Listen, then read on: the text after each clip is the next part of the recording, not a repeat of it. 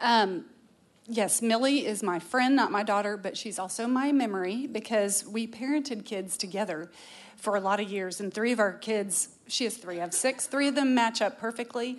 And so, in this process of talking about motherhood, she was, we were away together about a month ago, and she would say, Remember when? And I was like, No. Thank you for reminding me. So she's she's going to probably interject a little bit of my my life too because she's got a better memory apparently than I do. So is my mic on? Oh. Testing, testing. Hello. Um, and Millie contributed as a co-parent, I think, to some of our raising, which is really fun. A lot of our memories, and actually, especially, we were talking about modesty when we were preparing for this.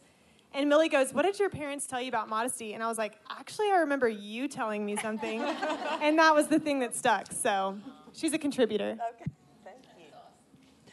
Um, so I think we're going to play the mom song real quick. And we're going to all get on the same page.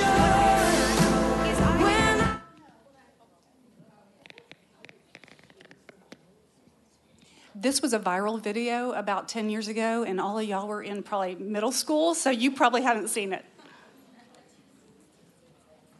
My mom's going to actually sing over it, so.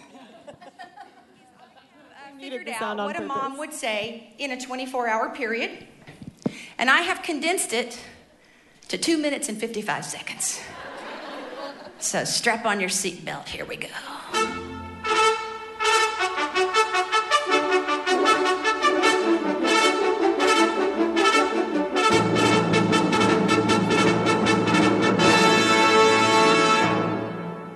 Get up now, get up now, get up out of bed. Wash your face, brush your teeth, comb your sleepy head. Here's your clothes and your shoes. Hear the words I said. Get up now, get up and make your bed. Are you hot? Are you cold? Are you wearing that? Where's your books and your lunch and your homework at? Grab your coat and your gloves and your scarf and hat. Don't forget, you gotta feed the cat. Eat your breakfast, the experts tell us it's the most important meal of all. Take your vitamins so you will grow up one day to be big and tall.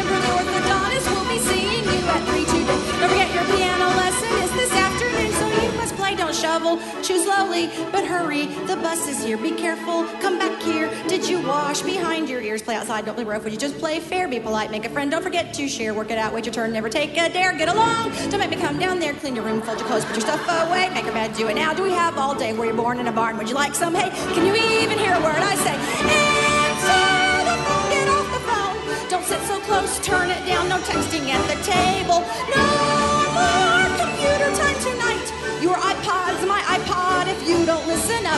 Where you going and with whom and what time do you think you're coming home? Saying thank you, please, excuse me makes you welcome everywhere you roam. You'll appreciate my wisdom someday when you're older and you're grown. Can't wait till you have a couple little children of your own. You'll thank me for the counsel I gave you so willingly, but right now I thank you not to roll your eyes at me. Close your mouth when you chew. We'd appreciate. Take a bite, maybe two of the stuff you hate. Use your fork, do not burp, or I'll set you straight. Eat the food I put up on your plate. Get an A, get a door. Don't get smart with me. Get a grip, get in here on count two, three. Get a job, get a life, get a PhD, get a dose. I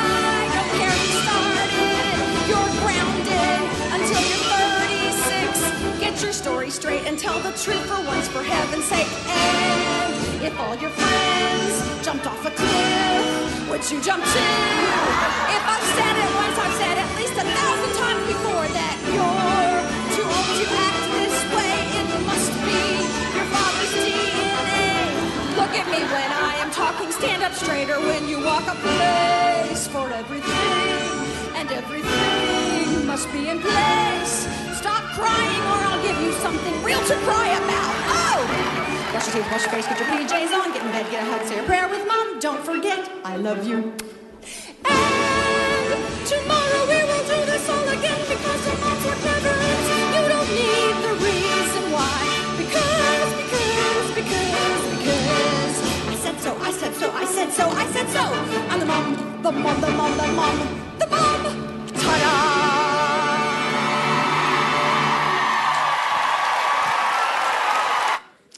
That may have been a little bit difficult to hear all the words, but there is a video that has the words, you know, that come up with the song, and um, I think we can all say, "Hey, we're all on the same page here." After seeing that video, we've all, other than this one, um, we all have changed a ton. Well, you've changed some diapers too. Kirby, Excuse me. Kirby actually would say she co-parented some of the kids. I did. I take 25% of credit for everything camp does that's good. and he's our youngest. Um, so I wanted to pop up uh, our family photo and just introduce you to our family first before we start talking about him. Um, okay, so from let's see, your from your left, we've got Connor, who's married to Ally. Uh, Camp is our youngest. Cade is our fifth. Then that's me. Uh, the next tall guy is Austin, Kirby's recent fiance. Oh. Um, and then we've got Kirby. Uh, let's see. Then Todd Ramsey is our granddaughter, Ally's first child. Then you have Ally, our oldest daughter. You have Cooper in the back there, and that he's our third child, first son. Uh, in front of him is his wife Logan, and uh, then Landry is on the end. And so I wanted to tell you a little bit about each one, and then Kirby and Ally are going to tell a little bit about themselves here in just a minute. But I wanted to just give you some words about each one of my kids, um, so that you know, so that you can see. We have six kids. They're all so different. Um, anyhow, Ally, Ally's easygoing. Um, she has an easy faith. She's a connector of people and she thrives with a plan. Ally always wanted to know hey, I'm going to be better off if you just tell me what's coming on Friday. Todd and I, we were little wheels off, and we were we kind of lived by every night's a weekend, and um, it's all going to work out. And Ally would have thrived had we given her more information ahead of time. And on that, we were planning family vacations the day before, or maybe the day of. But it always it always did work out, and we have the best memories from those last minute trips. So then Kirby, Kirby's um, Kirby's a deep thinker. Kirby thrived making the plan. Yes. Kirby is a deep thinker. She's uh, disciplined, she's gifted, um, she's a truth teller, and she's smart. So, you know, when you're parenting and then you have a child who raises up and they're kind of, they take their faith and they make it their own, wow, that's a challenge for a mom. Um, so, you know, it's been really fun to have uh, my kids growing up and making their faith their own and, uh, and challenging me. And I'm learning so much as they become adults and um, live out their faith. Uh, Cooper, our number one son, he's, I would say he's single minded. He's kind of risky and uh, he's a challenger. Um, he's a little bit like, he's got, a, Kirby and Cooper both have a little bit of Todd in them, more so than me. Um, Landry is our uh, third daughter. She's fun. She's sensitive in that if the tone were ever to get bad in our home, she immediately cried. So we always knew our tone was poor if Landry cried and the dog ended up in the bathroom. So the dog would, the dog would leave the room, and you're like, "Where's the dog?" And so that was our signal. Okay, things are things are getting a little escalated here. Um, Cade, who is our um, second son, funny, our most compassionate child, uh, reserved and creative. And I think Millie said earlier, everybody in her family thinks Cade's our funniest kid.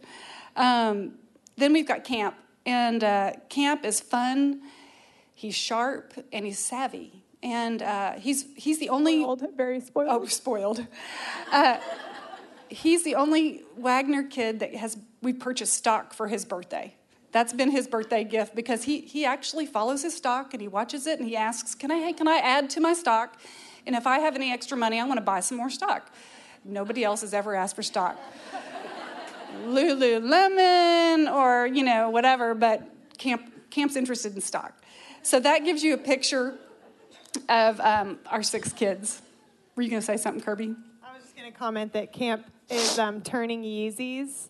Most of y'all, that might not connect, but he literally buys shoes that Kanye West produces, and there's like 60 in the world. He'll get a pair, hold on to them, let them accumulate value, and then resell them. So basically, he's going to be the one that's rolling in it later. So we're all staying close to camp. Yeah. Yeah, if you've seen Shark Tank, he's kind of watching it on re- repeat. You know, he's, he's always looking for the latest deal. Um, anyhow, so we're talking about motherhood today. And um, I wanted to read you something that I found from Landry from, middle, uh, from elementary school. And I wasn't going to cry, Leslie. Where is she? Okay. I wasn't going to cry today. That's why I played the mom song because it's like funny and it reminds you of all the work that goes into being a mom. But then she started talking about me being a mom and having my girls, and I was like, doggone it, I'm going to cry before this thing starts. That's why I came prepared. Thank you, babe. Um, but anyhow, Landry, um, Landry gave me something that just said the top 10 reasons a kid needs a mom. And I thought I'd read those to you. And she did this in elementary school. She's 20 now. Um, by the way, I have probably two tubs. Do y'all have tubs of things stored in your garage? I have tubs, at least two, maybe more, of notes that my kids have written to me, that we've written to them. I've saved them. I found them all over the house, in piles, under beds, and I've got them all saved in a box. And so I spent a few weeks ago going through all those tubs and that, talk about reminders. If I didn't have Millie's mind to remind me some of my parenting, I had my tubs of notes. And you know what? It's kind of a bummer to really like be a paper hoarder, but the memories were so awesome. Anyway, here's from Landry. Uh, I, number one, I need you so you can tell me what the right thing to do is. Number two, I need you so someone can encourage me and love me. Number three, I need you so I can be alive and pumping blood. Number four, so someone can love me and take care of me. Number five, I need you so I will always have a friend. I need you so I can be organized. I need you so you can forgive me for doing things. and I need you, number eight, so I can have an amazing house, and then in parentheses, and mom. Uh, number nine, so I can have food and water. And then number 10, which I thought was funny, uh, because everyone needs a loving mom. If you were the only mom that disciplined, that would still mean that you're the best mom. and so I loved, you know, reflecting back on those early years of, you know, having kids and just some of the ways that they encouraged me. And listen, um, I can, uh, uh what I want you to hear from us today is we aren't, we have, we are, in spite of us, God has been faithful. His gracious, grace has been sufficient in all of our parenting. parenting. Um, we have, you're going to get to hear some of the good things that we did, but the, thankfully they didn't ask me like, "Will you tell us all about all the bad things that you did so we can avoid them?" Um, because there were plenty of those too. So in spite of us, um, you know, we have six kids who are walking with the Lord, and there's no greater, um, there's no greater thing than having your children walking in the truth. There's no greater joy than having your kids walking in truth. And that's the privilege of like being committed and hanging in there. And I know a lot of you are just getting started. Um, so let's hang in there together. Um, I think Kirby's going to tell you a little bit about, about herself and then Ally. Yeah, so um, I uh, am just going to share my testimony really quick so you kind of have a context for who I am. And the amazing thing is, is Ally and I grew up in the exact same environment, but have um, similar but pretty different experiences because of the ways that we're wired. And so um, it'll just be an interesting thing for y'all to hear two daughters who grew up in the exact same environment that just experienced different things and required pretty different parenting. Um, but I'm going to tell my story really in the way of how my parents and the Lord together have made me who I am today. Um, and so uh, that obviously started me growing up around this place with parents that could not have been more devoted to Christ or to the mission of the church. And so I grew up in a world that I didn't really know there was such a thing as a person who didn't know and believe in God. Um, and Jesus was always real. He was always my Savior. God was always the creator of the world, someone I should give my life to. Um, and it wasn't just, you know, a fact. It was like the best fact ever because I saw my parents and their best friends living a life that was completely committed um, to knowing this God and to worshiping Him with their life. And so I think that's really the thing that got me so interested in my own faith is I saw my parents owning something in a way that uh, I really didn't see in any of my peers. Um, and that was from sun up to sundown and from Sunday through Saturday, our family was all about uh, faith in the church and um, the community of believers that we were running and doing life with. And so that was really what drew me to faith is just the funnest thing I did every week, where all my best friends were, and um, the place that I always wanted to be was the church.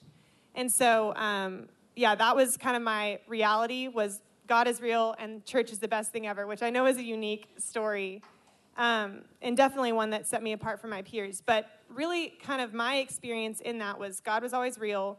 But it took me um, walking through, I think, about three years uh, of realizing that I was capable um, of really crazy and really scary things that made me realize that I needed Jesus. And so, what this, what I mean by that is, um, I struggled for growing up, and, and it's funny. We've kind of talked about this, and again, my experience and my memories are my experience and my memories, and so my parents kind of are helpful to me in that they kind of remind me it wasn't exactly like that, but um, I walked through this period where I was having really scary dreams. Um, I was uh, not able to control my thoughts. I was really like, uh, basically, you know, um, I'm trying to think of a way of saying OCD without saying OCD because I was never diagnosed or anything like that, but definitely struggled with some compulsive thoughts and. Uh, and basically, I, I became aware of everything a person who didn't love Jesus would do, and I was really afraid that that's what I was going to do or that's really what I wanted to do. And so um, it drove me to a place where I wasn't sleeping well and I was confessing obsessively to my parents because I really needed them to know what was in my heart. Like, Mom, I know I didn't do this, but I, I thought about doing this or I thought about thinking about doing that. And so um, it's really funny. Some of those notes are these really sad, hilarious, depressing little notes I'd write her and be like, Mom, today I thought about saying, I hate you to Ally. And then as soon as I thought about saying that, I thought about how bad it would be. And so I really need you for, like, I would just letter after letter of these things that I would think about doing.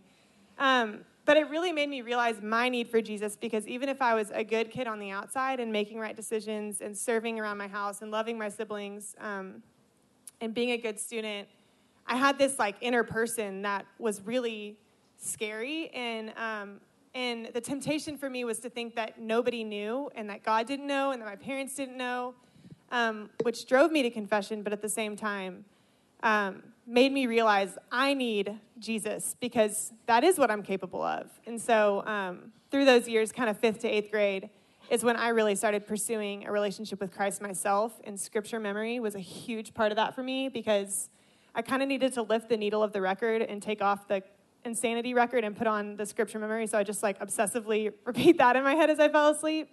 Um, but that was really like what kind of initiated my relationship with the Lord was a desperate need for freedom from my own mind. Um, and my parents really empowered me in that way of not over dramatizing what I was walking through, not slapping a label on me, not you know, sending me to be handled by somewhere else, but really, you know, including me in conversations with their community, praying for me, um, giving me scripture to memorize, and then holding me accountable and encouraging me to take my thoughts captive and make them obedient to Christ.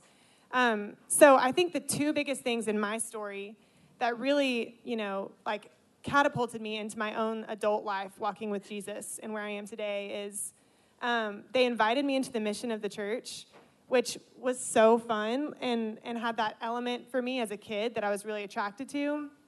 And then um, they empowered me in my own faith and, and asked me to be responsible um, and uh, included me in conversations that, that made me not feel like a little kid, but really helped me mature on my own and say, like, Kirby, if you're going to find freedom, you need to take some responsibility on your own. And so um, that was a huge part of it for me. And then the last thing I'll really say, and a lot of happened in that. I went to high school, I went to college, um, and I got engaged, and you know that's all part of who I am too. But the biggest things in parenting were definitely um, those few things I just mentioned. But my story, I think, is really summarized in Psalm 16 which I'll read right now. It says, Preserve me, O God, for in you I take refuge. I say to the Lord, You are my Lord, and I have no good apart from you.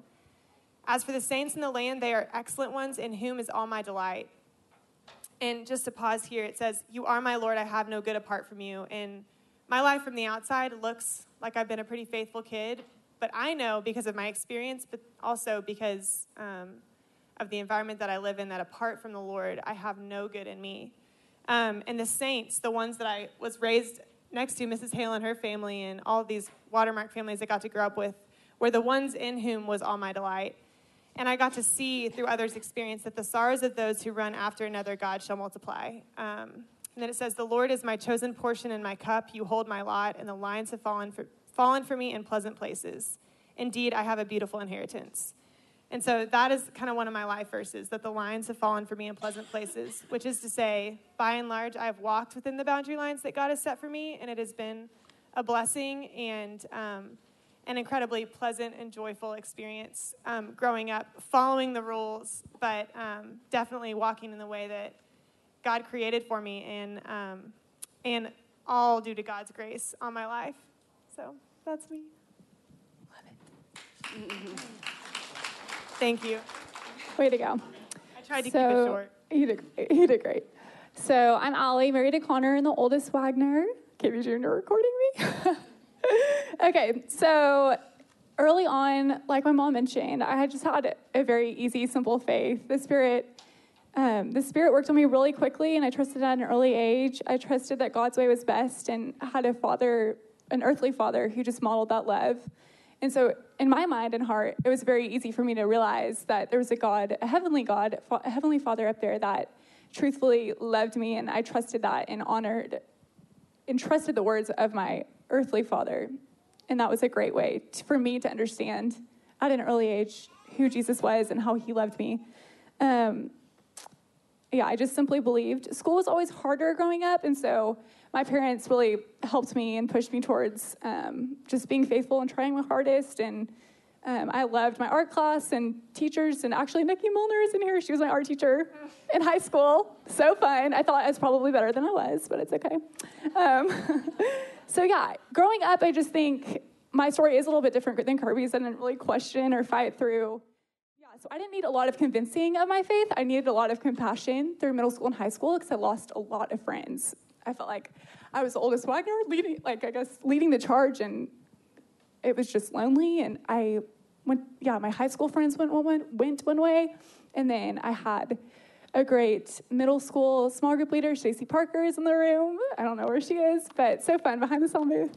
And um, and then in high school, I joined another group of girls who were closer in proximity, and so I was with uh, Kristen Shopelwich, and those those two groups really defined my community level of church and raising me, and my parents pushed me to that. They also pushed us in sixth grade to go through membership. So we were members at an early age, and I just remember loving that and serving and um, getting plugged in. I think I think I'm going to give you more practical things because I think my childhood was one marked by a lot of grace and a lot of um, simple faith. And so my parents, I'll just give you some fun things they did. So yeah, but I will say a lot of you are wanting to hear what Todd and Alex did great in, and I think more than that, what they did great in as humble believers, they were a part of the local church, and they really did push us to their community group. So if I had pushback on them, I would call and Lucina Thompson or Dean and Tony McFarland and ask for a curfew change, or I don't know. I can just remember a few times calling and not agreeing, and then going to them. So the community was always open for us to reach out to if we didn't agree with a discipline or something. It was always our greatest threat. Like, yeah. don't make us call the elders, or don't make us call. Like, I'll call yes. Mr. McFarland dad. Yeah, and they were like, okay. Yeah, and I'll just abused community. I'll interject there because you know we could only be the, uh, as good of parents as the people that we surrounded ourselves with. Um, well, you know, and walking, walking and abiding with the Lord, but then having people surrounding us that are walking with the Lord um, and who are going to say, wait a minute, your kids are right. You might want to rethink that. Um, or just by example, um, you know, helped us, helped model for us what godly parents looked like. So just like uh, you all may look at some gals who are just ahead of you a little bit, is like, you know, um, your your um, I guess mentor or or uh, your just your guide your godly um, woman in your life, um, you know, your community is going to be that for you. Um, it doesn't have to be, you know, an, an, older woman by age, but just someone a little further along or someone parenting with you who is right in the middle of it with you. And they're digging into God's word and saying, hey, um, we're there, we're, we're fighting through that too. And here's what God's word said to me. So, anyhow, they did um, have. Uh, we had and they had a great community of believers to um, you know call on um, and reach out to. So I think definitely as I was, we're going to answer some questions in a few minutes, but I feel like community happens to be the answer to almost all of them. So I'm not going to say that every time, but I do want you to know that whatever I say that may sound like it was Todd and I, I mean, it was so much bigger than that. Um, and of course, the Lord at the at the point, um, but then the grace that God gave us by having an amazing community. I was going to say one thing real quick too, and then we'll go back to Ally. You know, the one word I hear so much lately that just really blesses me, and I'll probably tear up, so keep those Kleenexes, is I spend a lot of time remembering and reminding myself of God's faithfulness. And I think when you're in community, I've been in my community for eight or nine years. And so I'll have a mom in my community struggling with something. And I'm like, oh, but remember what the Lord did eight years ago or six years ago or five years ago. And so I hear the word remind a lot. And I just think it's our, our opportunity as other believers to remind people when they're struggling what God's done. Um, I listened to Alex um, talk about, you know, there's the girls are saying how they were, you know, grateful that they grew up in a home that people, of, parents that love Jesus. Well, I don't think Alex would say that that was her background. And I feel blessed to be up here because the Lord brought Alex and Todd into my life when my kids were new. I mean, Sally was a baby. And I'm so grateful. There was a fork in the road in my, in my family for me. And that's for everybody. There can be a fork in the road. If you were not given that beaded wedding gown of, of spiritual legacy, you know, keep on, guys, keep on, you know. So I would just encourage you in that. Yeah, and so um, if you look at Psalm 127, verse 3, it says, Behold, children are a gift of the Lord, they're a heritage. And just like Millie uh, just said, you may not come from a heritage of spiritual, godly family, but you are at the beginning of that. And so thank you for being here. And I know today doesn't just show like I'm just now getting after it as a godly mom, but um, you know, we're so glad that you even are interested in what we have to say and what our story is. So, let me, do you want me to keep okay. going really quick? Oh, sure. I'm sorry, babe. Fine. No, I'm, I, you know, I just prepared.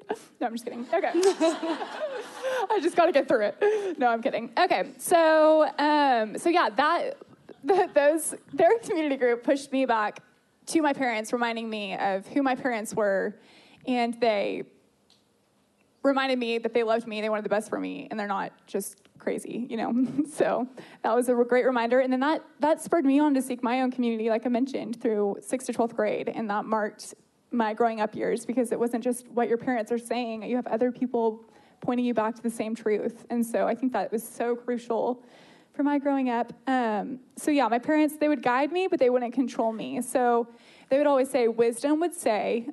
Blah blah blah. So we would get to choose our decision, but as parents, we're going to choose your consequence. And then they would actually stick to it. so that was always the zinger. There weren't a lot of empty threats. No. Maybe a little more for camp, but. but he's their so, favorite. Yeah, he is the favorite.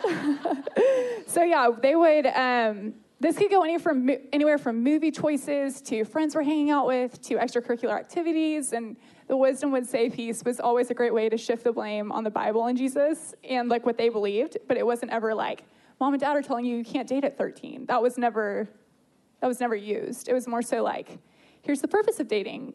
Do you think you're going to get married at 13? You know, those kind of conversations are what cultivated um, and marked my growing up more so than mom and dad think, and you should tell your parent, your friends that you can't watch a PG-13 movie, like those types of things. So so yeah, that was early years through high school and then college. I think my parents were still amazing parents because I wasn't out of the nest yet.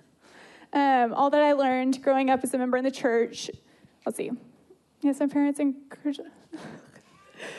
okay, so yeah, I think all through early years that prepared me for college, and then obviously marriage the weekend after graduation of college, which was very young looking back three years ago. Um, they helped me prepare for their marriage by preparing me for those 18 years. And so, three things that I just kind of thought back that they how they were great parents in college too.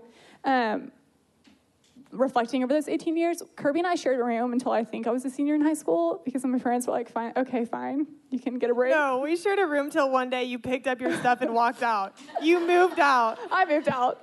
I needed, I needed space. I think that was when you were a freshman in high school. Really? Oh, well, we, I think we ended up sleeping together more than I realized. Or, really? I don't remember that. so yeah, but I, through that, even though I guess I packed out, I truly don't remember packing my stuff, moving out. I thought we resolved our conflict well. We lived with someone else. We learned not to be isolated and live just in a room. We were always, it was always an open door. Come downstairs, you're doing homework with, around people. Um, Okay, this is actually a really funny story. Kirby and I, since we're so different, but best friends, but so different, we, um, my mom, we got in so much trouble, and my mom literally gave us the, do you remember this? Gave us the love dare. Do y'all know what that is? It's a 30 day challenge to love your spouse well. we did it. Kirby and I did it. And again, because my mind, like I had some mind issues, like it would say your wife, and I would be like, like I was just so messed up by some It was of like. I think it was earlier years of high school. What'd you say? It's like it would say like write your wife a loving note, and I would be like, I just got you know get get. kind So, anyways, we did it, and then we had to turn it into my mom for her to read it. So that was always interesting. But the love dare for your spouse or your sibling. Um, so what's really funny is I found out Connor did it to me last year. And then I was like, babe, my sister did that to me in high school. I picked up, I picked up on what you were doing because I've gotten flowers before from my sister. I never got her flowers, but I color coordinated her closet. Like I refolded all her T-shirts. the active service week or day or whatever it was. Anyways, okay, so they did sharing a room was really great and it was really fun and it cultivated that you're with people, you're not isolated, you're a part of a big family, life isn't about you, even though I picked up and moved out. Okay. Two, if parents got in conflict, they'd ask forgiveness in front of us. They would pause, acknowledge it, and live humbly, and we'd all move on from there. But that happens a lot. I mean, that's something I really remember because then in college, when you get roommates, I was the only one doing that. And a lot of my friends are on staff at Watermark now, and I was the only one pausing in the moment, and they didn't know what that was. They didn't, grow, they didn't grow up in believing homes, and they'd be like, Why are you saying, Will you forgive me? Aren't you just sorry? And so explaining that, I think, was so important growing up in those years because when you are roommates, it gave us that freedom to actually f- forgive each other and like move on. You should have given them all a copy of the Love Dare. I should have. Underneath your seats, if you look now. One lucky winner. Okay, and then in college, my parents were very active. More so my, more so my dad, but very active in um, our relationships, and it worked out for Kirby and I both. So Landry is in the middle of it, and if she gets asked on a date party or anything, they just pick up the phone and call my dad. And my dad will save it under Landry's A&M College Guys, their contact. And uh, anyways, mom, do you want to say anything on that? Well, I, really I want to say something because Ally's getting ahead of herself on some of the questions and answers. Uh, so Okay, I'll skip that. So no, Just be done. Just be done. I'm almost done. Okay, so I'm last paragraph. Okay, so anyways, now I'm a young mom, and we'll get to that too. So go ahead, mom. That was. all right, we got it. We got the mic back. Um, That was supposed to be three minutes. Uh, I, d- I do want to just remind you all, uh, before we start the questions, that motherhood is a high calling. Um, God values children. We have the privilege of molding and shaping the next generation. And this is, um, and motherhood is one of the greatest ways for you and me to see our need for God and to grow in holiness. And so, um, I think what we're going to do is uh, talk through some of the some of the questions that Millie has for us, and um, I think we'll probably refer back to some of what Ally just said. Um, uh, but here we go. Okay. So, how, um, Alex, how did you handle devotionals or Bible teachings in your home? Was it mandatory for, for them to read the Bible daily? And if so, what age? And what did that look like exactly? Um, okay, love this question because I know I think the majority of you have young kids, and so um, I want to talk to that. um, we did a lot of Bible reading, but we didn't get out our big, thick Bible and read. Um, we got out the children's storybook Bible, and we spent a lot of time, even when our kids were, you know, a year, 18 months, as much as they could handle, reading God's Word and reading it to them, reading it over them. Um, and then that just progressed. It looked different for the age that everybody was. Um, but I will say, uh, it was, I think if you asked my kids if it was mandatory, some of them would have said, You made us read the Bible. The truth was, we encouraged it, um, but we didn't, we didn't mandate it. Um, we did, however, have, uh, as you know, with, with the six kids, you know, it's certainly a big age, age range, 10 years difference between Ally and Camp. So Camp had to wiggle through a lot of like family sit down and talk about what we read that day. And so um, some of our best time was family devotionals. And so what we would do is we'd go spend a little time alone reading God's word, and then we would come back and we would, and it would take hours. This would take hours, uh, or could take hours. Um, reading, uh, telling everybody what you read and what you learned.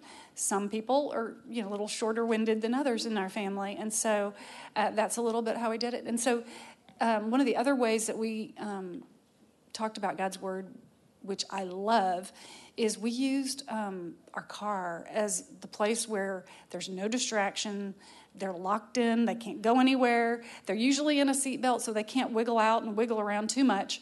Um, but uh, it was funny because last week when we talked to when we talked um, went through our run through, I thought on the way to school I was just gonna uh, I was taking Camp to school and he's 14 and i thought okay i'm just to see how this goes we haven't done it in a while and so i said hey bud turn to proverbs 21 and he like moaned and groaned like i was asking him to do who knows what and i said buddy just just open your bible and of course he has his bible on his phone and so he um, pushed back a little bit uh, i get i get car sick when i read and he just made up all sorts of things and then um, so then he put on Siri to read it, and he put it in like really slow motion so that you couldn't really understand what it was. And um, then it sped up real fast. And I think what he was trying to do was just shake me off of it and see if I was going to, you know, back down. I was like, hey, bud. And then I decided, okay, in my head, this is all going on. I'm taking him an hour early to school today because he's going to go in and shoot baskets in the gym. I've got an hour to get this out of him. He thinks we've got like four minutes till we're at the gym and I'm just going to shake it off. And I'm going, no, I've got him trapped for an hour. I know he doesn't have to get out of the car. And so I was committed. And I was like, we're going to do this. And so, you know, uh, so I relented though on making his voice read the scripture. I let him get Siri like in a regular pace and read um, Proverbs 21. And I, then I just tell him, like, okay, stop there. What do you learn? He still grumbled a little bit. Anyway, he later then texted me from the gym about 45 minutes later his takeaway from that scripture. So today I thought, okay, I'm going to test him again. Uh, driving to school, and he said, and so I said, hey, Camp, um, uh, I asked him a question first, and he wasn't really engaging. And then I said, hey, buddy, turn to your, um, I t- said, turn to Proverbs uh, 21. He goes, oh, okay. And so he pulls out his Bible, and I go, okay, read me the read me the verses. And he said, Oh, mom, my heart is so sleepy. And I said, What? and I'm thinking, Surely he's not going to go through this whole moaning and groaning thing again. But I just want to give you a picture of like sometimes it comes easy, and sometimes you got to, as a mom, just push through it. And um, so, anyhow, he ended up reading a few verses. We probably got through six verses discussing, um, you know, what we could pull out from there. And then I said, buddy, oh, oh, the first thing he said too, was, which was funny, is, didn't we just read this? And I said, oh, yeah. Remember last week, last Friday, we did the same thing.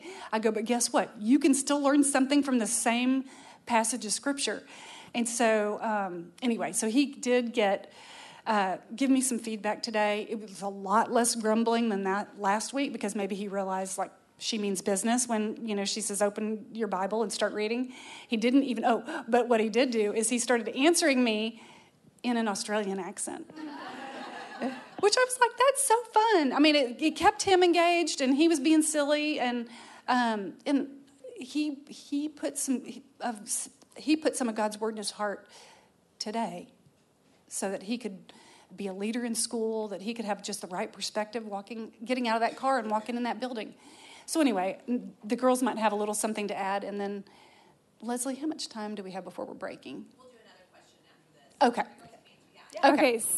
okay. So the thing that I would add to this, and this is just to bring it back down to earth, because um, I don't know what your perception is of our family, but I know that it could easily be that we were all these children that were like, Father, feed us again. And the truth is, the truth is, we were like, Dad, we hear your voice way more than you realize. Like Sundays, Mondays, Tuesdays, you know. So there was times that we uh, like really put up a fight, and um, times that you know some of us would rather be anywhere but there. Um, but the principle that I really drew out of these times as a kid, and I don't really remember a ton of the devotions we did as a family, and that's kind I of do. the beauty of this um, is that she remembers some things and I remember other things, but at the end of the day, it's the pers- it's the perseverance over time, um, and then God, you know, is is doing a work in each child's life and um, is going to bring things to mind for them that um, are unique to each individual. And so, the thing that I really learned out of it is that it was a priority to my parents, and and they weren't going to balk at my attitude or my you know sarcasm or my you know disagreement or my desire to not do it. They were like, hey, this is a priority to us. And as a child under our roof, like this is going to be something we do together as a family. And so I really like saw that value portrayed in my parents' life that even if it was a beautiful day and we're on vacation and we're in the mountains or hey, you're getting a, my story. there's a lazy river outside. Like my parents were like, we're going to take a few hours and do this. And so um, it really did teach us the value of like you make time for at the cost of other fun things for things that are going to feed your soul and ultimately be good for you. Yeah, family vacations were a big place that we took a chunk of time uh, in the mornings to have our quiet time and read and then come back and circle in. And one person a day was designated the teaching time in the morning. But some people, we were like, speed it up. and, uh, but I just remember that looking back, like really being a special time, like obviously now seeing the fruit from it rather than being in the mountains running around. But um, there was one time Cade was in charge of the teaching of the day, and he chose Ecclesiastes, which the first like chapter was like, and all of this is meaningless, and all of this is vanity. And so he was reading it, and he got like to verse seven. My dad was like, "Hey, buddy, where are you going with this one?" And Cade was like, "I don't know." He just like he just read the scripture and left it at that, and and we ended up having an awesome conversation. But you know what? For an encouragement, though, I'm listening to Alex. You know, press through and, and encourage. Ecclesiastes 11:6 said, "Sow your seed in the morning and in the evening, and let your hands not be idle, because you don't know which will take root, whether this or that, or whether both will do equally well." And so, that encouragement there is, guys, we just got to keep planting. You know, keep planting the seeds and keep sowing the seeds. And I'm also reminding you too that if you sow fruit in the morning don't have the fruit on the menu for dinner. It takes a while. You plant those seeds in the morning, you're not going to experience fruit. And so keep planting, keep sowing, keep doing it. Don't let your hands be idle. So that would be an encouragement. Yeah, and you know, um, you're not going to be able to get your kids to read God's word if they don't see you reading God's word. And so that's, I'll tell you what, when you reflect on motherhood, everything comes back to what are you doing? Um, you're not going to be able to feed them if you're not feeding yourself. And so it for your kids, uh, you know, don't grow weary. Um, it can be a few minutes. Don't put the pressure on yourself to like we've got to do a family devotional. Um, take a verse, take a few verses, find it in the morning, find it when you have them in the middle of the day when they wake up from a nap. When it just the point is find some time. It just doesn't have to be too long. And a few more things that I loved that my mom did is she wouldn't um, like overwork herself in trying to create these amazingly creative, awesome, like this is going to connect with my child. Like we literally opened up the Bible and read Proverbs 21 so many times that uh, like there was it was just nothing special. It was just easy, something we could all do. Everybody would run upstairs and grab their Bible, um, and then she also wouldn't uh, like she would prioritize that own time in the Word and force us to entertain ourselves for a little bit. So she wasn't like, oh my gosh, I need to wake up, even though you did wake up early. But you didn't, you know, like, okay, now my kids are awake and my life is theirs and everything. I need to be present at all times. She would feed herself so she could really take care of us in the way that mattered. So I know I'd like to know. Well, I'm going to ask well, that okay. question. What did your mom do well? So, Alex, what do you feel like you did well? I mean, what would you think? Okay, so um, you know, I, I, not necessarily we've moved on from like what our kids did, you know, uh, devotionally. Um, what did I do well as a mom? You know, who really knows what, what I did well? Um, you know, especially like thinking back, my gosh, you listen to that mom song. I think I held the fort down pretty well. I got up and did it again the next day. Um, but I hope my kids would say that even though I made plenty of mistakes, that I really showed them Christ, led them to Christ.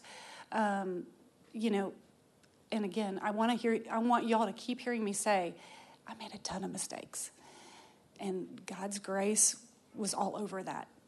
And my kids, um, you know, all are walking with the Lord. That is all glory to God. Um, I tried to be faithful and obedient in my daily devotion, and God honored that. So, um, one of the other things I think Todd and I both did well is that um, we had a lot of opportunity to be away from home, and Todd especially purposed to be home and with our kids, and um, it was just a lot easier for me because that was my that's my job, that was my role, and um, you know there were but we said no to a lot so that we could be present with our kids. Um, so I would say, you know, those are probably a couple of things I did okay. I'd say, um, yeah, my mom just embodied like contentment with friends, with not with saying no to parties and fun things like extracurricular just to be with us. And I think that that just stuck with me. Contentment, even in material things, and the next thing, and the house, and the car, and you know, I mean, ministry is one thing, but when you live in it in Dallas, regardless in Dallas, you can totally get caught up in things. And I think just the contentment piece, which we'll get to later, um, but yeah, just super content and very straight, steady-headed. Nothing, everything's gonna work out, and I think I've definitely now seen that in myself to a fault that everything's gonna work out. So. Yeah, and I would say like the three words that I think that really mark my mom are steady, secure, and content, and patient is a fourth. Um, but uh, just, I always think of the verse Colossians three twenty three, um, which just talks about doing everything as if you were doing it for the Lord and not for man. And we were definitely and still aren't uh, grateful enough for the leadership of our parents, but really specifically for the ways that our mom served us as kids. Um, like we definitely we didn't manifest our gratitude in serving or thanking or anything near enough but my mom has a joy that she performs and had a joy that she performed even the most mundane things with that proved to me as i became more spiritually mature like she's really not doing this for me. Like she's doing this because it honors god and it was so so evident in the way that she was able to persevere through attitudes through our through the times that i'd be like mom you just don't understand me or mom you just don't love me or mom you you're just not a good listener like those things that i definitely said she she persevered because she wasn't doing it so i would think she was my best friend or you know she was doing it for the lord so so while i was going through my box of um, notes and all that um, and remember how i told you that all my answers come back to community. Um, when I was having a rough day as a mom, my community, and, and really on the good days too, my community encouraged me to not um, to not grow weary, to to hang in there, um, to remember God's faithfulness, to remember that I have hope, um, and uh, so I also came across several notes from gals in my community group that were encouraging, like here's what I'm praying for. I should have brought one. Um, Tawny McFarland wrote me the nicest note, and she wrote it in like 2006. And I'm reading that the other day, like sobbing in my garage, because I, I'm like, I didn't remember that note from Tawny, but that note ministered to me in that moment, you know, in my whatever was going on. Um, so uh, I really do think that my community was a big part of my, um, you know, doing things well as a mom. Um, and then I just wanted to let you know so I have a friend who texted me last night, and she just said, um, well, it's a long text about several things. And then at the end, it says, I think I have more than I can handle. And I, like a sad face with a tear. Like, I almost wanted to skip this to go be with her because I know what, she, what she's talking about. But I said, Angie, Where are you today? She's in the hospital here in Dallas. Not, she's from Waco. Um, and I said, I'd love to come remind you of God's goodness and hope that I know you believe. Because that's what my friends did for me, is that they wanted to remind me of God's hope and His goodness. And there were days I needed that. And so now, you know, here I am. I'm like, where are you? I'm coming to you today. So I haven't heard back from her yet, but you know, that's one thing I think that I spoke when I did last week on the gift of motherhood. Guys, we've got to encourage one another. And to encourage, that means to put courage in or confidence in somebody to inspire them.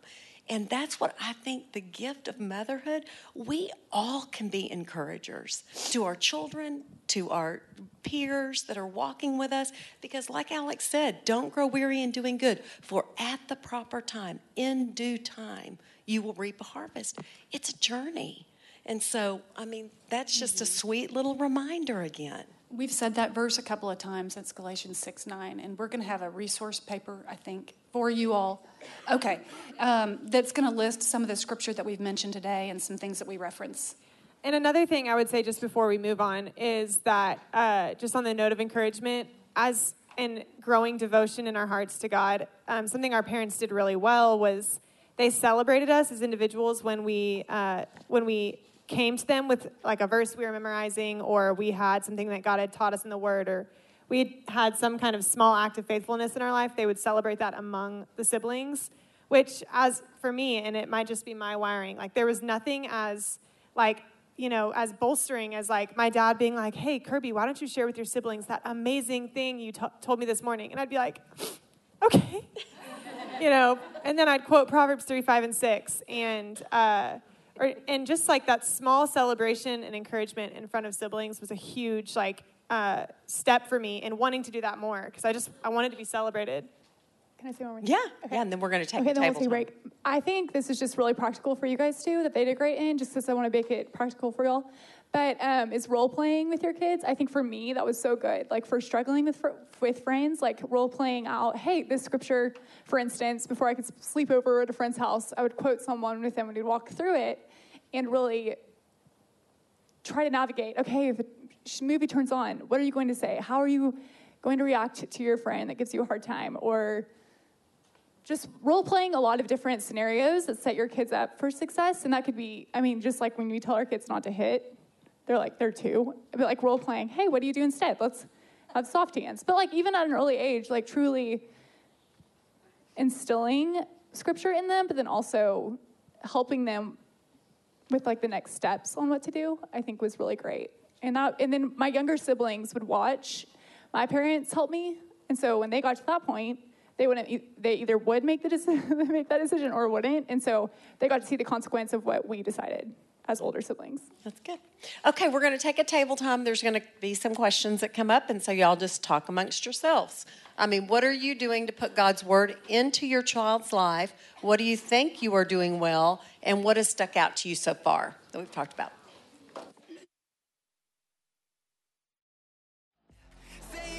Okay, ladies, there's a buzz going on in the room. Well, we're ready to get going again so we can get as much wisdom as we can.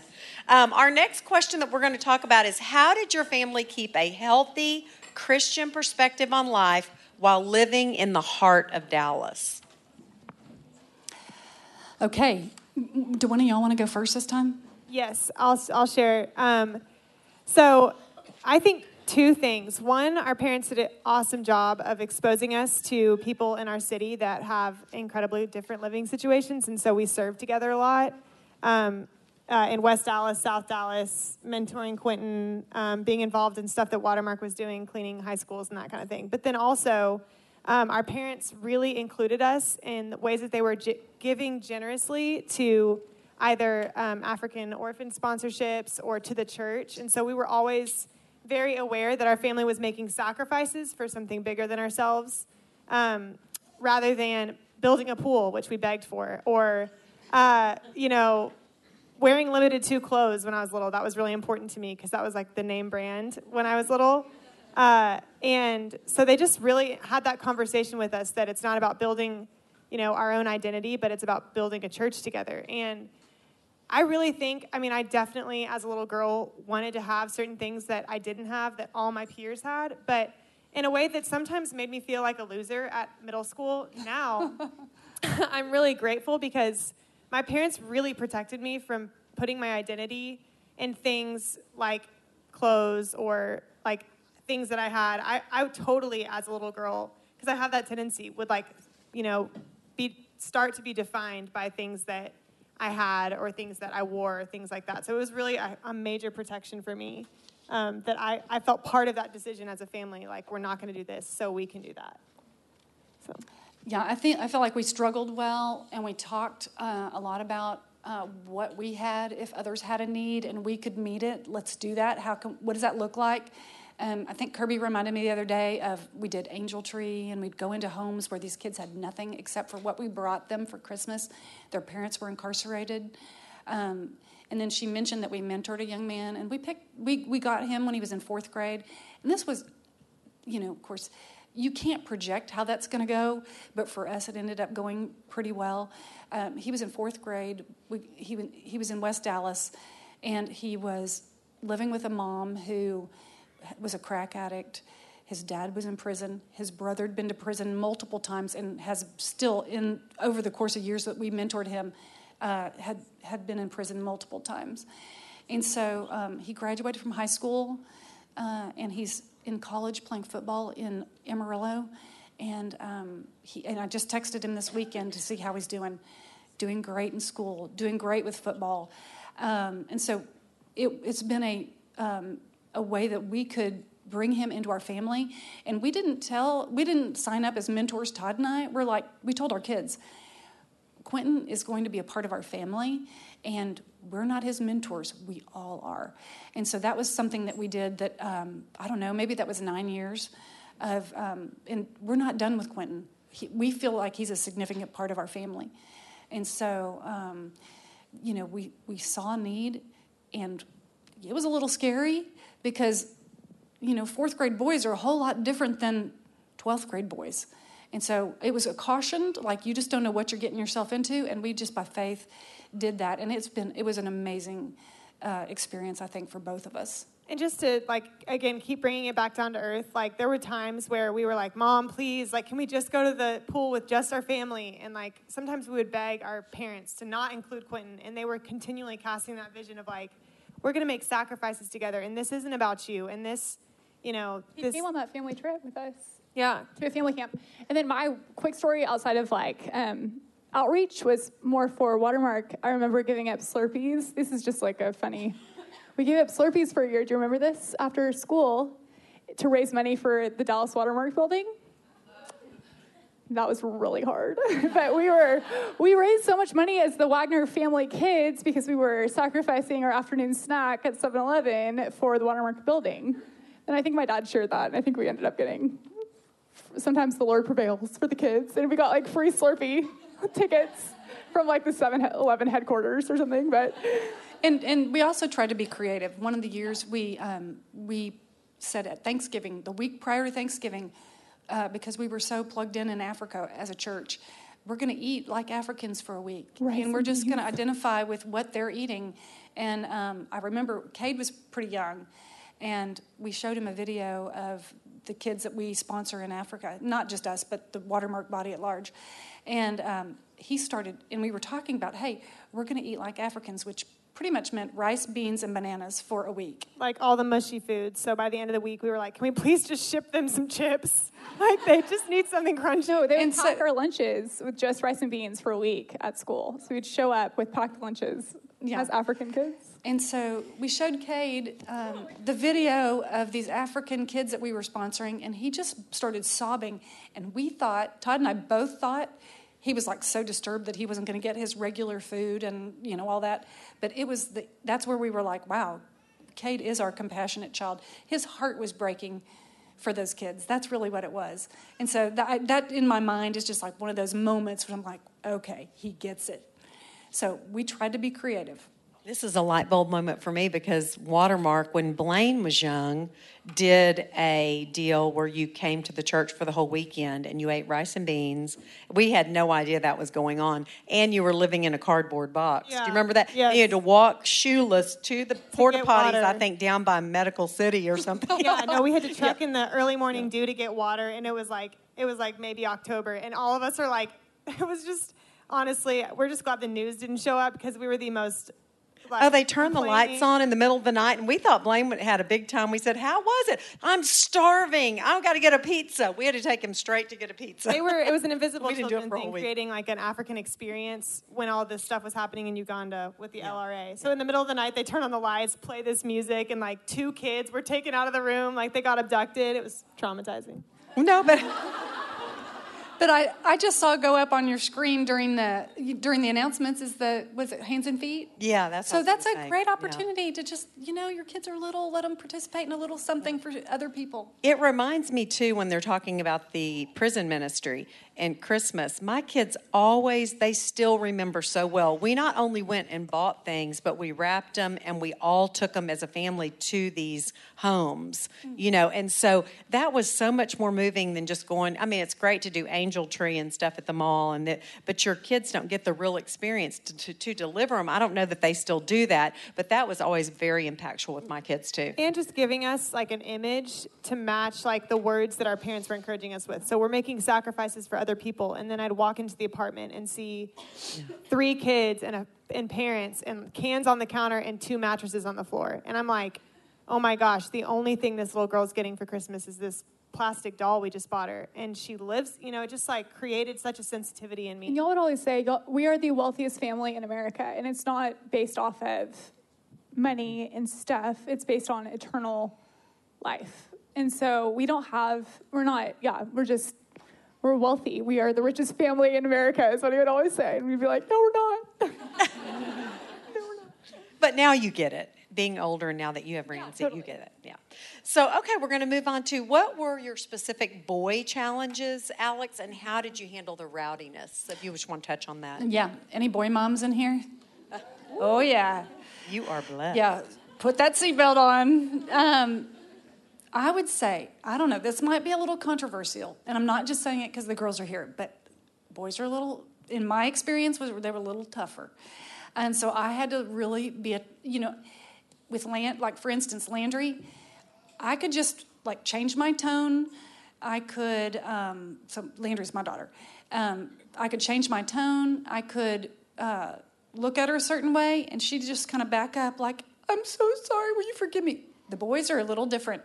And so instead of engaging them and getting into the battle, uh, we had to be creative. And so some of the things that we did with the boys, um, and, I, and I would say for a lot of years it was constant instruction. But y'all, it's a lot of years. Ally's 25. I'm sorry I have to ask that. Ally's 25. I've been parenting for 25 years and I'm not done. Uh, Camp's 14. And so, you know, theoretically, he'll go off to college at 18, but I've found that you still parent a little bit beyond college when they're gone. Um, so that's a lot of years. Um, but to not get uh, in the middle of the battle with the boys, sometimes they just needed to clear their heads a little. And so, depending on their age, they may take a little jog down the block. They may jog down the block if they push back on me. They jog down two blocks, you know, and the distance got a little further. Or if they're disrespectful in the car, or they're like, "Well, you why didn't you pick me up right outside the door?" Oh, I thought it was a privilege to get a ride home from school. Um, you know, I mean, I didn't want to go down the, you know, I walked all the way home from school all my elementary years. I didn't want to put that on them, but uh, we'd stop a few blocks short of the house, and I wouldn't necessarily zoom home. I'd kind of creep down the street in my car as they're walking home, because you know what? They gotta have that heart of gratitude. What Millie was mentioning, I think. Um, oh, you mentioned it earlier. The song about gratitude, still in my head. Um, my uh, so my boys, um, you know, it, it looked a little bit different. Um, And I would say, not that I'm speaking to how to raise a boy, but just in being a sister, some things that I watch my parents do really well is Camp. Now, he's awesome. We give him a hard time because he is a little bit of a punk, but he's awesome. But he's a master avoider. So, like, you know, he'll, you'll ask him to do the dishes, and now there's just three at home, and so it's a little to shower. bit. Yeah, he'll I'll have to shower. Mom, I need to do my homework now, or he'll start talking to you know and winning you over because he's super winsome. But uh, there were times when my mom would be like, "Hey, no, this is the expectation for you for for the boys," and they would stand there at the dish counter sink for 30 minutes doing the dishes or 45 minutes. It'd be so much faster for us to do it or her to do it, but that was the expectation for the boys. So like pushing through what's convenient and efficient for like the discipline of raising up those, you know, um, habits in them. You did that well. Yeah. Yeah. Still taking for some of them, but And I, you know, I think it was mentioned earlier. Uh, we had we had consequences and we stuck to them. As I think Kirby said, there were no idle threats. Or Ally, yeah, there were no idle threats. I mean, you have to be consistent, and kids love boundaries and they thrive with consistency. You should tell them about I my, think the- my phone. Oh, I yeah, well, think- the next was gonna say- question- okay, I was going to say the funniest thing, though, to me is about Cooper's phone and just how the Lord has such a great sense of humor. Oh yeah, Cooper. Um, well, actually, he was going to pick Blaine up, her son, and um, he was a new driver. And uh, this is just amazing how God does this. But uh, you know, we prayed as parents that your that our kids' sin would find them out. Uh, or that, and that we would find out. And uh, so Cooper's a new driver. You're only at that time allowed to have one non-family member in your car when you're driving for about six months. And um, so he's going to pick up Blaine. Well, there are like three other guys, and he just he throws them all in his car, and he's driving home, and he pocket dials Todd. And the whole time he's driving, he's saying, "Oh, I'm gonna get. I'd get in so much trouble if my dad or my mom knew that I was driving all of you guys to. I think they were going to Whataburger, and then they, you know, were going to their respective homes or whatever." And um, and he knew that we were serious about, you know, the, what the law says and requires of you. We're we agree with that, and so um, anyway, so he came home and we started asking him some leading questions, and the truth didn't come out right away. And so I'll just leave it that there were some consequences with that. But that is a funny story because, you know, what are the chances? But I can't tell you how many times things like that have happened with our kids, but really, even more specifically, I don't know why Cooper, but pretty much, pretty much Cooper didn't get away with much. And I'm sure that he's going to come to us, at, you know, at some point and tell us all that he did get away with. But That's why you gave him uh, the Challenger behind his name. oh yeah, he's the challenger. Did you want to say something, Ally, about that? I know you had something about it. phone. Oh, coming up, I keep yeah. The next question was about yeah. What ahead. about girls? So Yeah. Tell us a little bit about girls and what that looked like parenting. Yeah, so the, I would I didn't think the challenge was as great with girls. They had some interpersonal stuff. Uh, the three girls, um, it revolved ba- around some like silly, yeah, silly girl things. Um, it, which really funny is what I don't even know if you all know this, but um, behind the paint uh, in their bathroom, um, you know, like on the studs there or on the sheetrock, it says, um, do everything without grumbling or disputing. And so when we painted our bathroom, that was underneath, and we put it right by the, the bathroom sink that the girls shared because we figured what better place because uh, girl stuff is sort of silly like that. But Ally had a period of disrespect, and we had, of course, this is going to tell us tell you how long ago it was. We had one flip phone for our girls, It was bright pink. bright pink, and like four inches thick. yeah. And so they shared that phone and they basically checked it out. And so when they needed a phone, um, they would come check that out. Well, there was a period when Ally had the phone for a little bit more because she was in middle school or whatever age it was. And um, she kind of got to this point where she was showing some disrespect and she said, she was basically like, I'm going to count the cost. If you want me to say no, ma'am, yes, ma'am. She didn't really say this, she just uh, acted this way. And um, she decided that she was not going to address us that way. And we said, that's fine. That's your choice, but you know the phone's going to be ours. And then once you get into, back into the habit of showing us some respect, um, then you know we'll consider giving that phone back. Guess how long we had that phone? Six weeks. Six weeks, and we're paying for it, and we're thinking this is ridiculous. Um, but anyway, Yeah. it just taught her a lesson that I was we were only serious. bad for six weeks of my life, so So I would say for me, something that she did that set me up well is after we'd get in conflict, she would let me come back down to earth and then address it later. And again, she would come into our room at night and have conversations. Hey, y'all's interaction today about this. Like, let's let's talk about that once we were de-escalated. So she gave us permission to be immature and freak out, and then she would come back to it, which just helped me. I'm emotionally like a roller coaster at times. And then um, for me, discipline, uh, um, I was pretty hard on myself. And so one way that she really helped me was just with encouraging me with scripture memory and, um, and uh, the physical discipline for the boys, but then also sometimes for us, just like doing push ups or something to distract us to help us work out our issues. Like it would change our disposition so much and make us so much more willing to hear, but just that cool down time, which I know isn't. Yes, so for the boys, uh, we used to joke because Cade seemed to get in a lot of trouble, and so he would do push-ups, burpees, you know, run to the park, and I used to. I used to joke with them. I'm like, you ought to be the strongest guy in your school. um, but the girls, um, I was going to say something about you two. Oh, we had, and this is just part of being creative. I don't know if we heard it somewhere, but we called, I mean, Ally Kirby Day.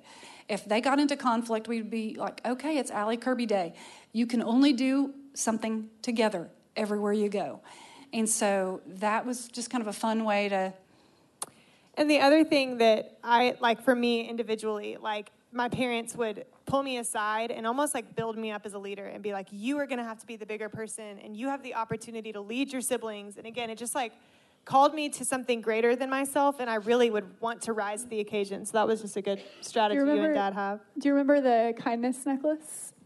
He would mm-hmm. cut out the no, sheet yeah, of paper. It, no, it wasn't. It was a little stone, and it said oh. kindness, and it, it wasn't even a necklace. It was just a little, like you know, something you hold in your hand, put in your pocket, and we gave that uh, as an award around our family, and that means. I mean, that, when when you're a little kid, you want to win an award, don't you? And so um, that just they got like a little healthy competition in there, and why not be kind and and receive that award? This was a dis- this was a discipline necklace. Remember, he cut out. Maybe it was just to me one time, and I remember it.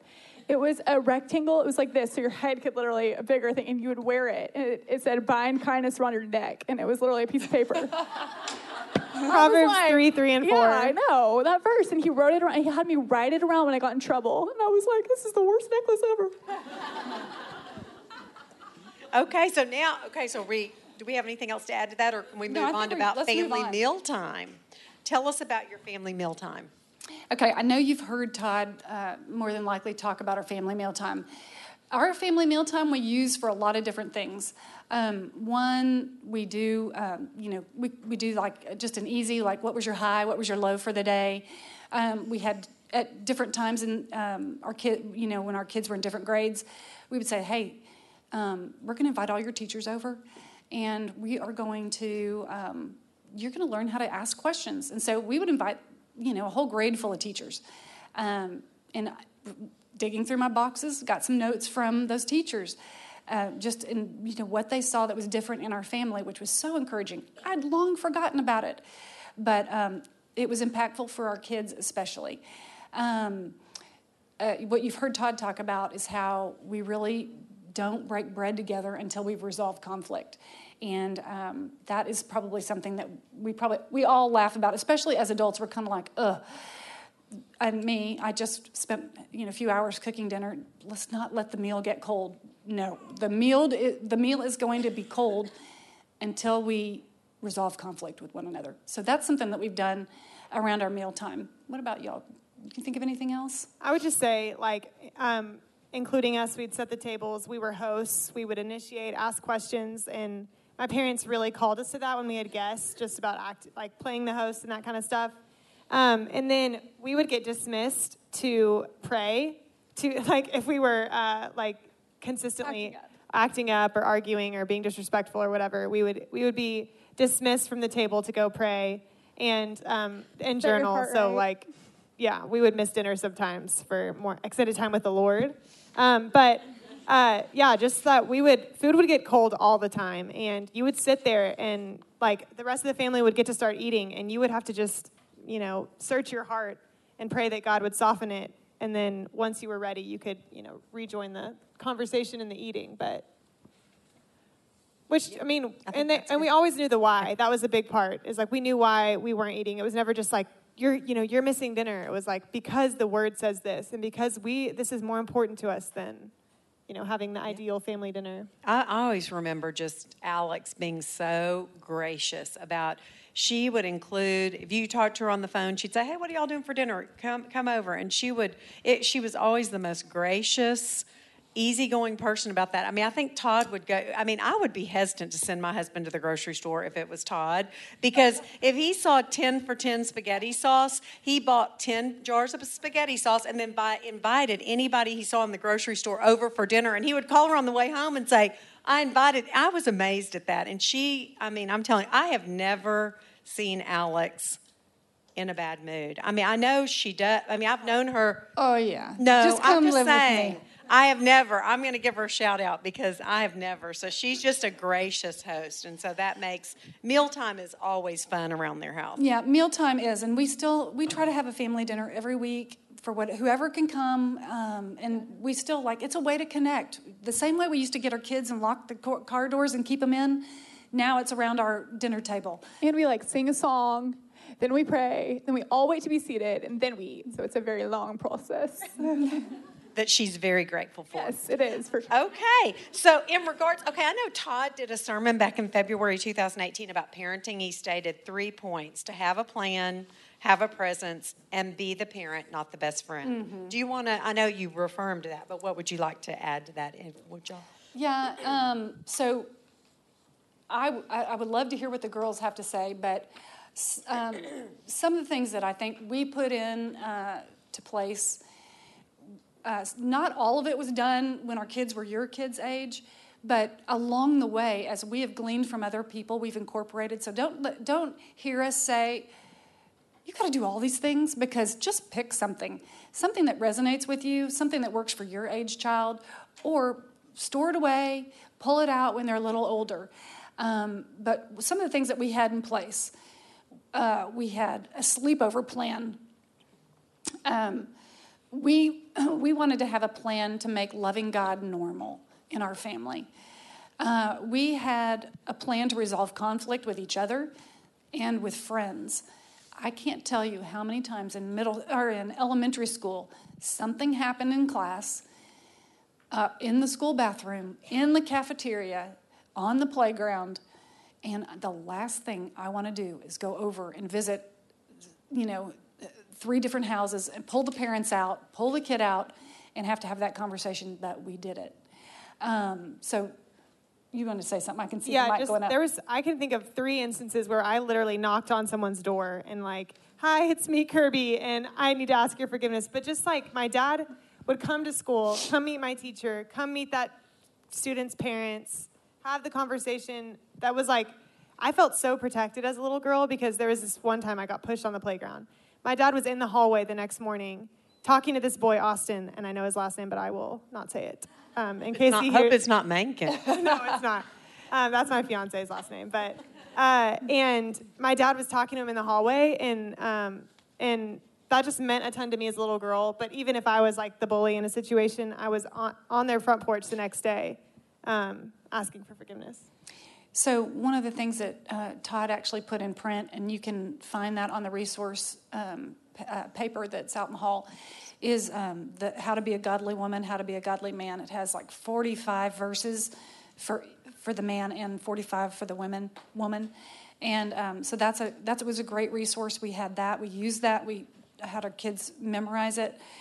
Um, we had a plan for, uh, did I already say purity plan? We had a purity contract when they were um, in middle school. And here's the kicker we would invite all their friends over kind of around their birthday.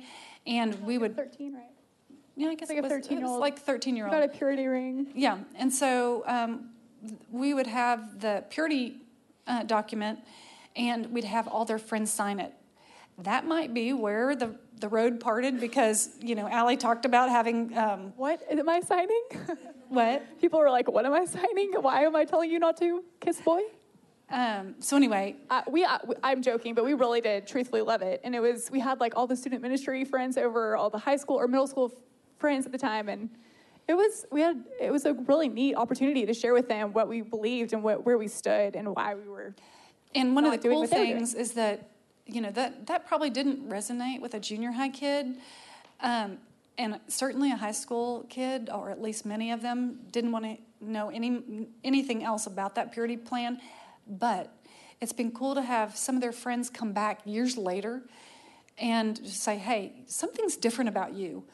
And I remember when, and they will point back to things that they were a part of, you know, years ago. And so both of them have had lots of great opportunities.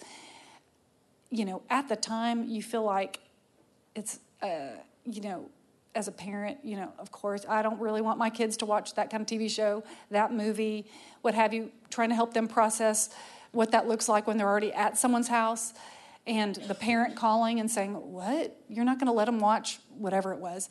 And so, um, you know, it was awkward at times, but it was so helpful to have those things already in place and, you know, and talk about the why, not Yeah. just what, but why. Yeah, we have about five or ten minutes left, just so you. Perfect. Um, and the last, I'll say three things on the have a plan, have a presence, be the parent, not the best friend. Um, two other things that I've heard both my parents say is just like persevere and pray. You would say that like, you know, prayer is one of the biggest things that helped you and dad. Um, but then also, which are like just two additional P's, but a few things that I remember, just the presence, like when I think about my early childhood years, um, I think about these late nights we'd go swim at these swim at free pools in the you know what felt like really late. It was probably just nine. We'd go to the uh, the park and play monkeys in the zoo with my dad. Like he would just throw us up there and chase us around, and then jumping on the trampoline. There was just something about my dad and mom both being all in on the silliness of something really simple. Um, that I, in my mind, I'm like, we did that every night of the week, and we probably did it once or twice. But uh, just that, like being a presence, and then being a parent, and uh, you know, not caving in when we would complain or grumble. And I definitely felt weird as an elementary school kid, as a middle school kid, and as a high school kid. I felt like I was being put through the wringer and having to stand up for things. And I mean, I was constantly felt like I was on the mat in that way. Um, but my parents just didn't cave in, even though I was always complaining. They just persevered and like it empowered me so much in my faith and now in my adult life to continue to be different and be an alien, you know, like the scripture calls us to be. So I think one thing too I'd love to end on just because I know how fun this family is. And sometimes I think in our families we forget to have fun. And I can remember, I'm so thankful now that y'all didn't get a pool because I remember a lot of mm-hmm. trips to Burger's Lake with this crew and we would have so much fun. But just that, just talk about really quickly, just like some fun things. Not throwing eggs at people's cars like our Suburban, but Al- Ally was not Yeah, so we just made fun. Like our house, this is something I, we, I don't think we've touched. Our house became the fun spots. We would have friends over. We would make game nights. Y'all have heard about all the Bluebell um, that they would just throw out on the counter on a Friday night, and all our friends. It was always it was always a revolving door. People were always coming over. Anyone was invited. Um, but I think that even those simple things that were cost free, um, it just cultivated that Wagner House memory of game nights. and- yeah, and we we really would have mandatory family nights, and all of the each of the kids are different levels of social. Um, like Landry and I were always happy to be at home. Ally would always want to go hang out with friends. Cade always wanted to be with friends.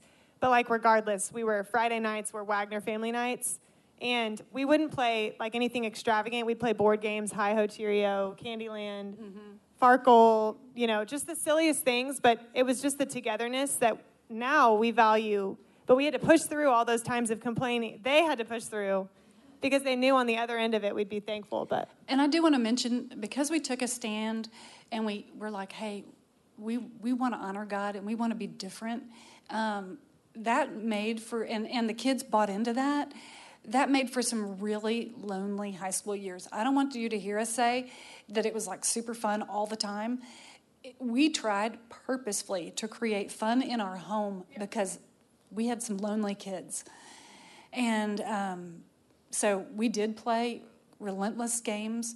Um, we have healthy competition in our family. If you come over to our house and you play a game, you might end up jumping in a, in a neighbor's pool if you lose. Or if you win, you get to sign the lid of the box that we're playing. And if you open our games at our house, um, you know, every bo- box lid has, you know, columns of names who, and dates. so of the when losses you won it. don't exactly match the prizes. But the point is, So, had a lot but of I can think of pulling through the and and family camp, just those memories of family camp. But I remember one time our family pulled through the gates of family camp, and Cade was over on the putt putt uh, little area in his tidy whities. I thought, ah, he must have lost a farkle. So I was like, if Todd's bringing out that farkle, Yeah. so it was always fun. You'd have to stick your head in the pool, you know, and then go to dinner. I mean, you know, fun things like that. We did. We did have a. Fun. We we did. We did have a little prank war once with the Hales, and so um, you know, of course, early on. Nowadays, you can't do this anymore because everybody's got cameras on their house. But we do ring and run with them, and just free and funny and like hide behind the bush, see if they come to the door. I mean, little kids love that kind of stuff. Um, it escalated a little bit when one year uh, Bl- her husband Blaine put some political signs like filled our front yard, and then he pulled his car up onto the grass and like laid on the horn at our front door. And so quickly, Todd ran to the refrigerator. I, I don't really endorse this, but And he, you wonder why Cooper had some episodes where he made decisions. You were like, where'd he get that? Yeah, exactly.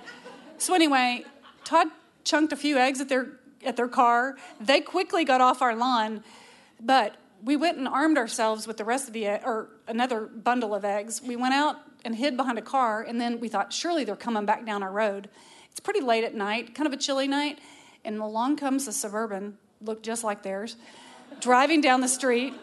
And we, Todd says, launch. And so we all, our kids are pretty little Like too. all six of us are like, fire! So we're actually throwing eggs, and the car comes screeching to a halt. It's the same car, different family. So we apologize. We give him the gospel. We we give him we give him five bucks to go wash his car, and so we go back in the house. We reload, and we're like, surely the Hales are coming back. Here come the car lights again. Black suburban, launch, same car not the Hales. Same guy. And we're now we're like, now we're mad. What are you doing coming back by a house where ki- you know people We're are launching eggs? eggs. Yeah, we're at, we're at eggs.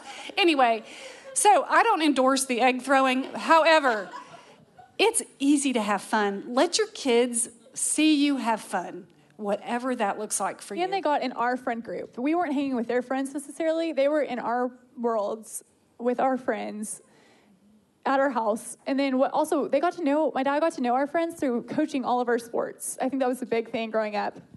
I think too, you know, real quick, and then we'll end. Um, you know, I've always thought, you know, be the house your kids want to come, be the house that all the kids want to come to, be the house that your kids want to come to. Theirs is a house that their kids wanted to come to, and and we wanted to come too because it was fun. Um, so let me just st- uh, end by saying, you know, God, again, God used us in spite of our mistakes. Uh, God was faithful. Um, we were committed. Stay committed.